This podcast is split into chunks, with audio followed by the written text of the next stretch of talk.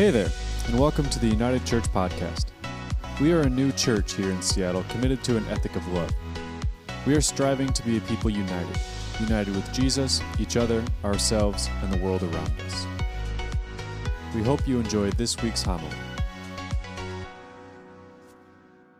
I don't know if you have noticed, but almost every single one of the babies, new babies within our community, are here this morning, which is absolutely fantastic. So I want to let you know, new parents, that if your baby cries, if your baby screams, if your baby does whatever the baby does, that's okay. Don't worry about it. Just do what you do. Don't feel like you're interrupting anything. Let the baby scream if the baby wants to scream. We will all smile lovingly at you, and we will smile with great grace as well as a little bit of sympathy. but know that it is okay, that children are beautiful and loved and welcome here within our community at all times, in all places, for all spaces and times. Alrighty, we are entering into the first Sunday in the Lenten season. Lent is a 40 day period of time that extends right before we celebrate Easter. It's kind of this season of preparation, a season that is an opportunity for us to sit and wrestle and struggle with who God is, but not only with who God is, but our relationship with God. There's a, a great push and a great pull that takes place in this season as certain ideas and thoughts that we have about God get kind of shaved away or pruned away, and we can kind of come back to the very, the very core of our faith, the very core of what it is that we believe about this God, this very core of our relationship with Him. We get to step into this place, we get to step into this season in a beautiful and wonderful way where we experience the true beauty and grace of God. As Trevor mentioned, we launched this podcast, awakemysoulpodcast.com. It's an opportunity for us in this Lenten season to bury ourselves in the words of Scripture. It's a beautiful sort of meditative space that only last eight to 10 minutes. It's a very short sort of experience, but over the course of this past week, I found myself like longing for that more and more as I've as I started the Ash Wednesday and then the next day. It was these moments of like, oh, I really, really am longing to enter back into that space because for my day, it's like one of the only spaces of quiet, reflective meditation and moments. And it's been absolutely refreshing for me. And I want to encourage us as a community that, that we're journeying in this thing together. And if, if you're like me and you see that you're a little late to a game, you feel the necessary, you, you feel it necessary to kind of catch up. Right? You feel like, oh no, I'm six podcasts behind. I have to start from the very beginning and listen to each and every single one of them. You don't have to do that. You don't have to do that. All you really need to do, all you really have to do is just start. Like, that's it. Just start. Just subscribe to the sucker now, right? Like, just subscribe to it and just begin tomorrow morning, tomorrow afternoon. One of the other things that we're going to be doing in the midst of this season, in the midst of this podcast, is on Mondays and Thursdays, we're going to do it live on Facebook, just like a Facebook Live sort of thing, so that we can, like, so Trevor will do it every Monday and I'll do it every Thursday. An opportunity for us to just kind of sit in that space of what the Lectio is for us as a community. A, a, new practice for many, this idea of meditating on Scripture and kind of figuring it out, but an opportunity for us nonetheless to sit in that space, to rest in that space, and to do this thing that we so desperately need in our lives to hear from God, to sit in the words and the phrases of God. One of the things that's really a, a struggle for me is that idea of sitting that idea of resting, that idea of just being present in that moment, which is why this podcast has been a little bit difficult for me. I, I started by listening to it in my car, and I was like, ah, totally, I can multitask this sucker right? Like I can I can listen to this in the car, everywhere I'm driving. Woo! I listen to it on the bus, and I was like, you know, like these are okay, but unless I got some really good no- noise canceling headphones and I'm not really paying attention to anything around me, I'm not quite getting the thing. I'm, I'm not quite understanding what is taking place here. And in the midst of that, I feel like I'm wasting time. I feel like I'm just sitting there wasting time, wasting away in this season and allowing it to just kind of, what am I doing? I'm just, what? I stumbled across this quote by Henry Nouwen just the other day. It's, it's from a lecture called The Spirituality of Waiting. He said, Waiting time is not wasting time. Waiting patiently in expectation is the foundation of the spiritual life. When we enter into this season of Lent, when we sit in this space and in this, this moment of reflection on Scripture, we're waiting in expectation that God is actually going to speak to us in this moment through the words of Scripture, that we're going to hear something of what God has for us, which is why we're also practicing this on Sunday mornings throughout this season of Lent.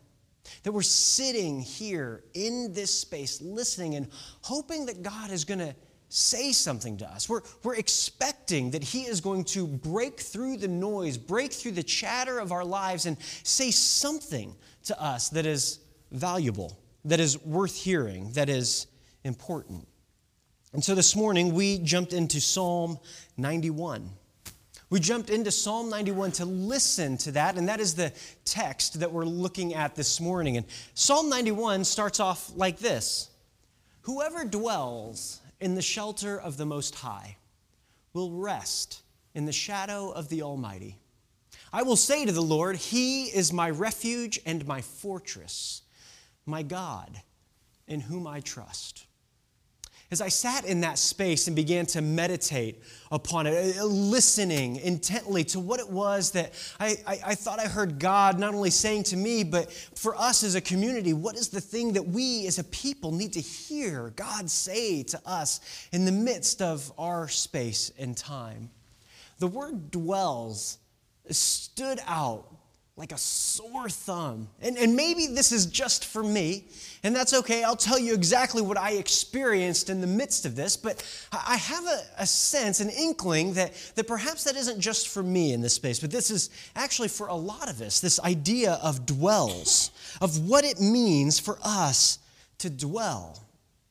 I spent some time looking at that word dwell, sitting in that word dwell, trying to figure out what on earth it meant right? Like dwell. I, I, hear abode, you know, like a house kind of thing. I started playing with synonyms in my head. Like, what does it mean to really dwell somewhere? What, what does it mean to make something a dwelling place, something that's like a, like a home or a house? And I spent some time playing with the Hebrew because Hebrew is kind of a fun language, and it's the word yashab. The word yashab is this word dwell, and what's really fascinating about this word yashab is it quite literally means to sit. To sit. That when God is saying, whoever dwells in the presence of the Most High, He's saying, whoever sits, whoever sits there, just sit down. Just sit. Sit right? Like just sit in the presence of the Most High God. Whoever dwells, whoever sits, whoever rests in the presence of the Most High God. I, I found that super fascinating because I started to think about what it meant to sit, right? We can go anywhere to sit. I can walk up here and sit down. I can, I can move into the very back of the room. I can, I can sit on the side. I can, I can pop a squat right here. I can sit on the floor. I can utilize this wonderful stool that I brought up for this very reason and just sit. And what's fun about this is when you sit, you feel the pressure on your legs go away.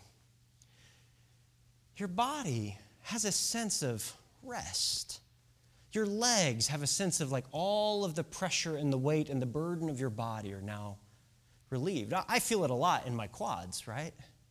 Like that's kind of where my body starts to rest and to sit and to dwell in this space. There is no work involved in sitting. I have to go nowhere to sit. I can sit anywhere. I can dwell anywhere which is really interesting when you think about God and kind of the social and the cultural constructs that we've kind of created about our relationship with God, about what it looks like for us to enter into a relationship with God. I grew up with this really fun image of, of what it means to understand who we are as a people, right? That there is this great chasm that has been caused in between us by what we have done. And so there's this great chasm of sin that separates us from God. Right? This gigantic chasm that is right there in the middle of it all, and we cannot get to God because of this chasm of sin. But we try. We try really hard, and in fact, it's really fun because the, the next slide is this of us trying to jump across the chasm, and the poor little stick man is falling into the water. And we're, we're stuck with that image from Romans 3:23, for all have sinned and fallen short of the glory of God, which is where this whole thing comes from. Right? This whole chasm, this bridge is that we, we try and we try to get to God and we try and jump across the chasm, but we all fall short just a side note, I had a lot of fun making this slide uh, because the little stick man, you can take him and just keep spinning him around and around and around with a little wheel. Oh, it's so much fun. So I watched this little man kind of just like spin down into the chasm. And I, I tried to figure out ways to animate that sucker because I thought that would be really funny. I failed miserably. I tried so hard and for so long and just couldn't quite get it. However, this is kind of that understanding is that we, by no work of our own, can actually get to God. We just can't get there. We can't cross the chasm. We can't do anything. This is what I understood growing up. And so then this is what happens Jesus, right? Like Jesus came and he built this bridge through his life, through his death, and through his resurrection. He built this bridge that we could cross over to the other side, that we could be there, that we could actually get to God. We can get there. But here's the thing I don't think this is right. I don't think this is right in any way, shape, or form. And, some of this is through study, some of this is through understanding and trying to figure things out, and some of it actually came through conversation with Christy this past week. Just this idea that we can walk across this bridge to get to God. This is what I think is actually a little bit wrong with this picture and this image is there's no grace in this. There's, there's a little bit of grace. I, I mean, like, there's a little bit of grace. The grace is that Jesus built this bridge for us. That's the grace. But then we have to do the work to get to God. That God actually isn't coming to us in any way, shape, or form, but that we have to actually do all the work to get to God. God created this bridge and said, Come to me. But does that sound like God? Does that sound like a God of grace and a God of love? Whenever Elliot is hurt, whenever she is uh, crying or struggling, I don't, I don't yell at her and say, Come to me! I go to her.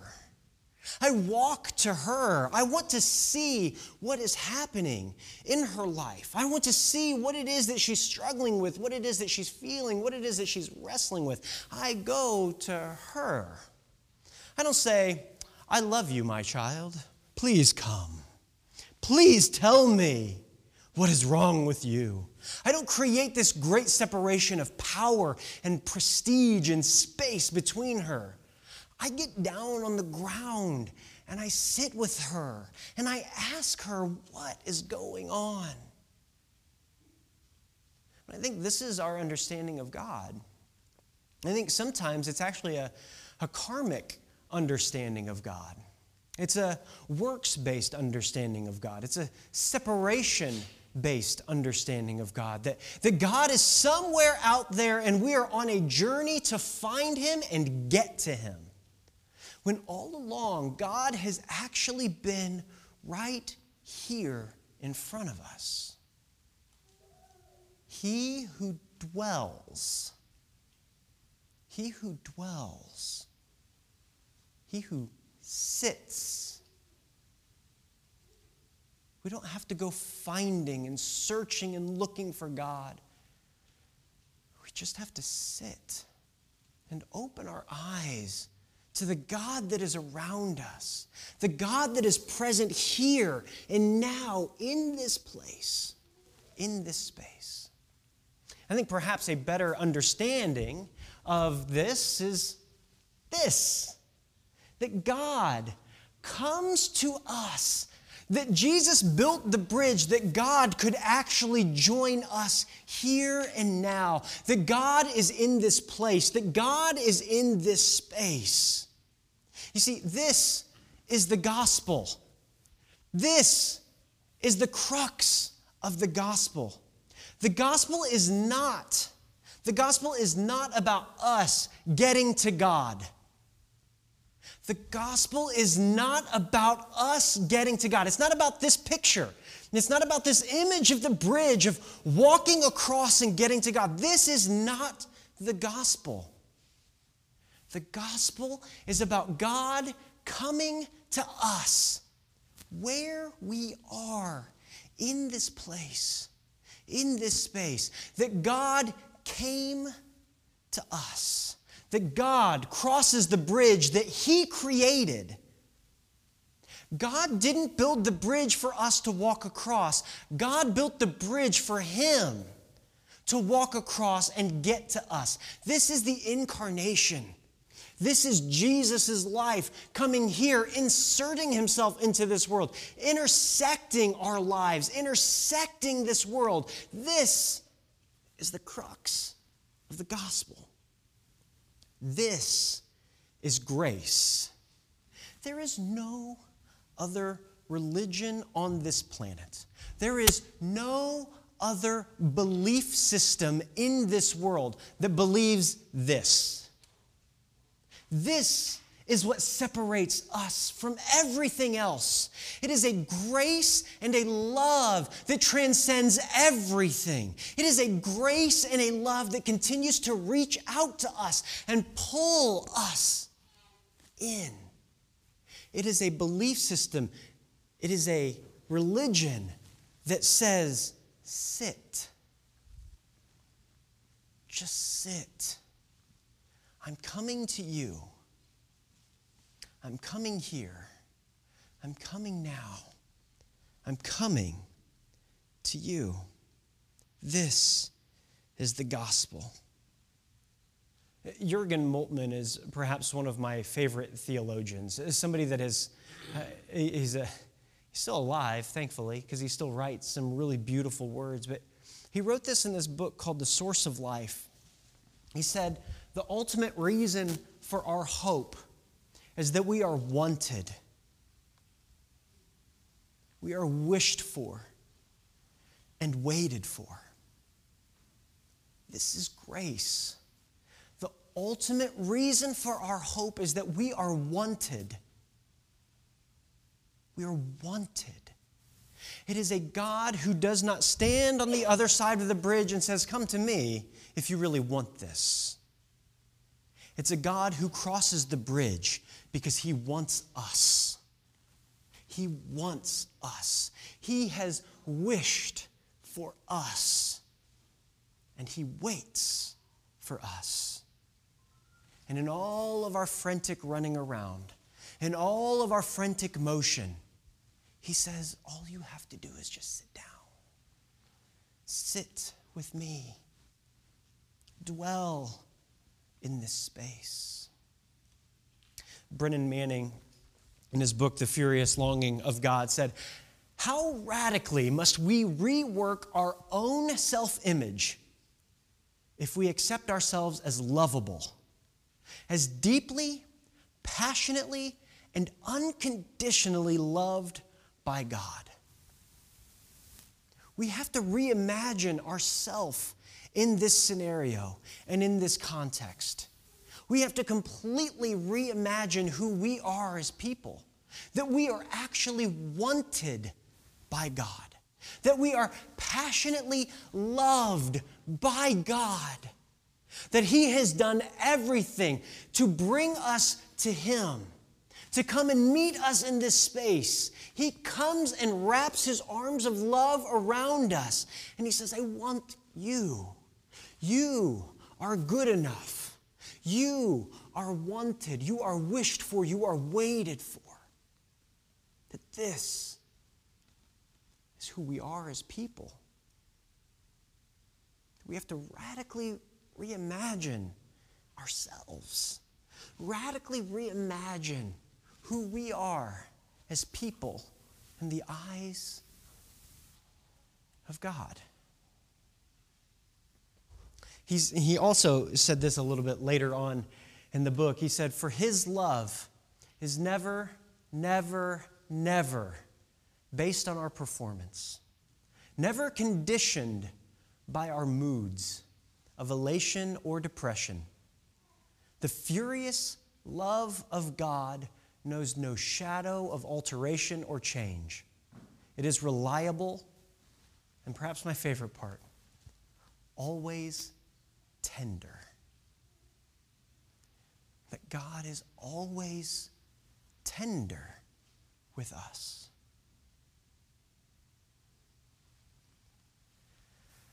Grace is a strange concept. Grace is perhaps is stands apart, stands in contrast, stands in opposition to everything that we know about our American culture. Everything that we know about how we grew up and understand this world around us. That everything in America was about pulling yourself up by your bootstraps, right? That we, if you work hard enough for it, you can attain anything. If you work hard enough for it, if you want it bad enough, if you have a big enough dream and a big enough passion, it can be yours. This is the epitome of the American dream. And yet God says, no, you don't have to do that with me. All you have to do is yashab. Sit. Sit and dwell. Be here in this place. Be here in this space. Sit. You don't have to do anything, nothing at all. Just sit. This is the grace of God. This is the love of God. This is the beautiful mystery of God who says nothing but sit because I want you. I want you. Father, thank you. Thank you for this mystery, this strange and crazy thing called grace. Father, it's not something that is easy for us to grasp. It's not something that's easy for us to understand. It's not something that's easy for us to even uh, get a modicum of our fingers around. It stands so opposed to everything that we understand and know. And yet, you, you are different. You are a God of love. You are a God of grace. You are a God of mercy and of beauty. Father, in this space and in this time, Lord, we ask that you would continue to break through the chaos of our lives, that you would call us in this season in Lent to to rest, to sit in your presence, to sit in the shadow of your wing, and to know your grace and to know your love. Father, it is in your Son's precious and holy name that we pray all of these things. Amen. Thank you for listening to this week's homily. If you're in Seattle, we'd love for you to join us on Sundays at noon at 1316 3rd Avenue West in Queen Anne. If you'd like to support our efforts, please visit unitedchurch.gives to partner with us financially. Be in peace and God bless.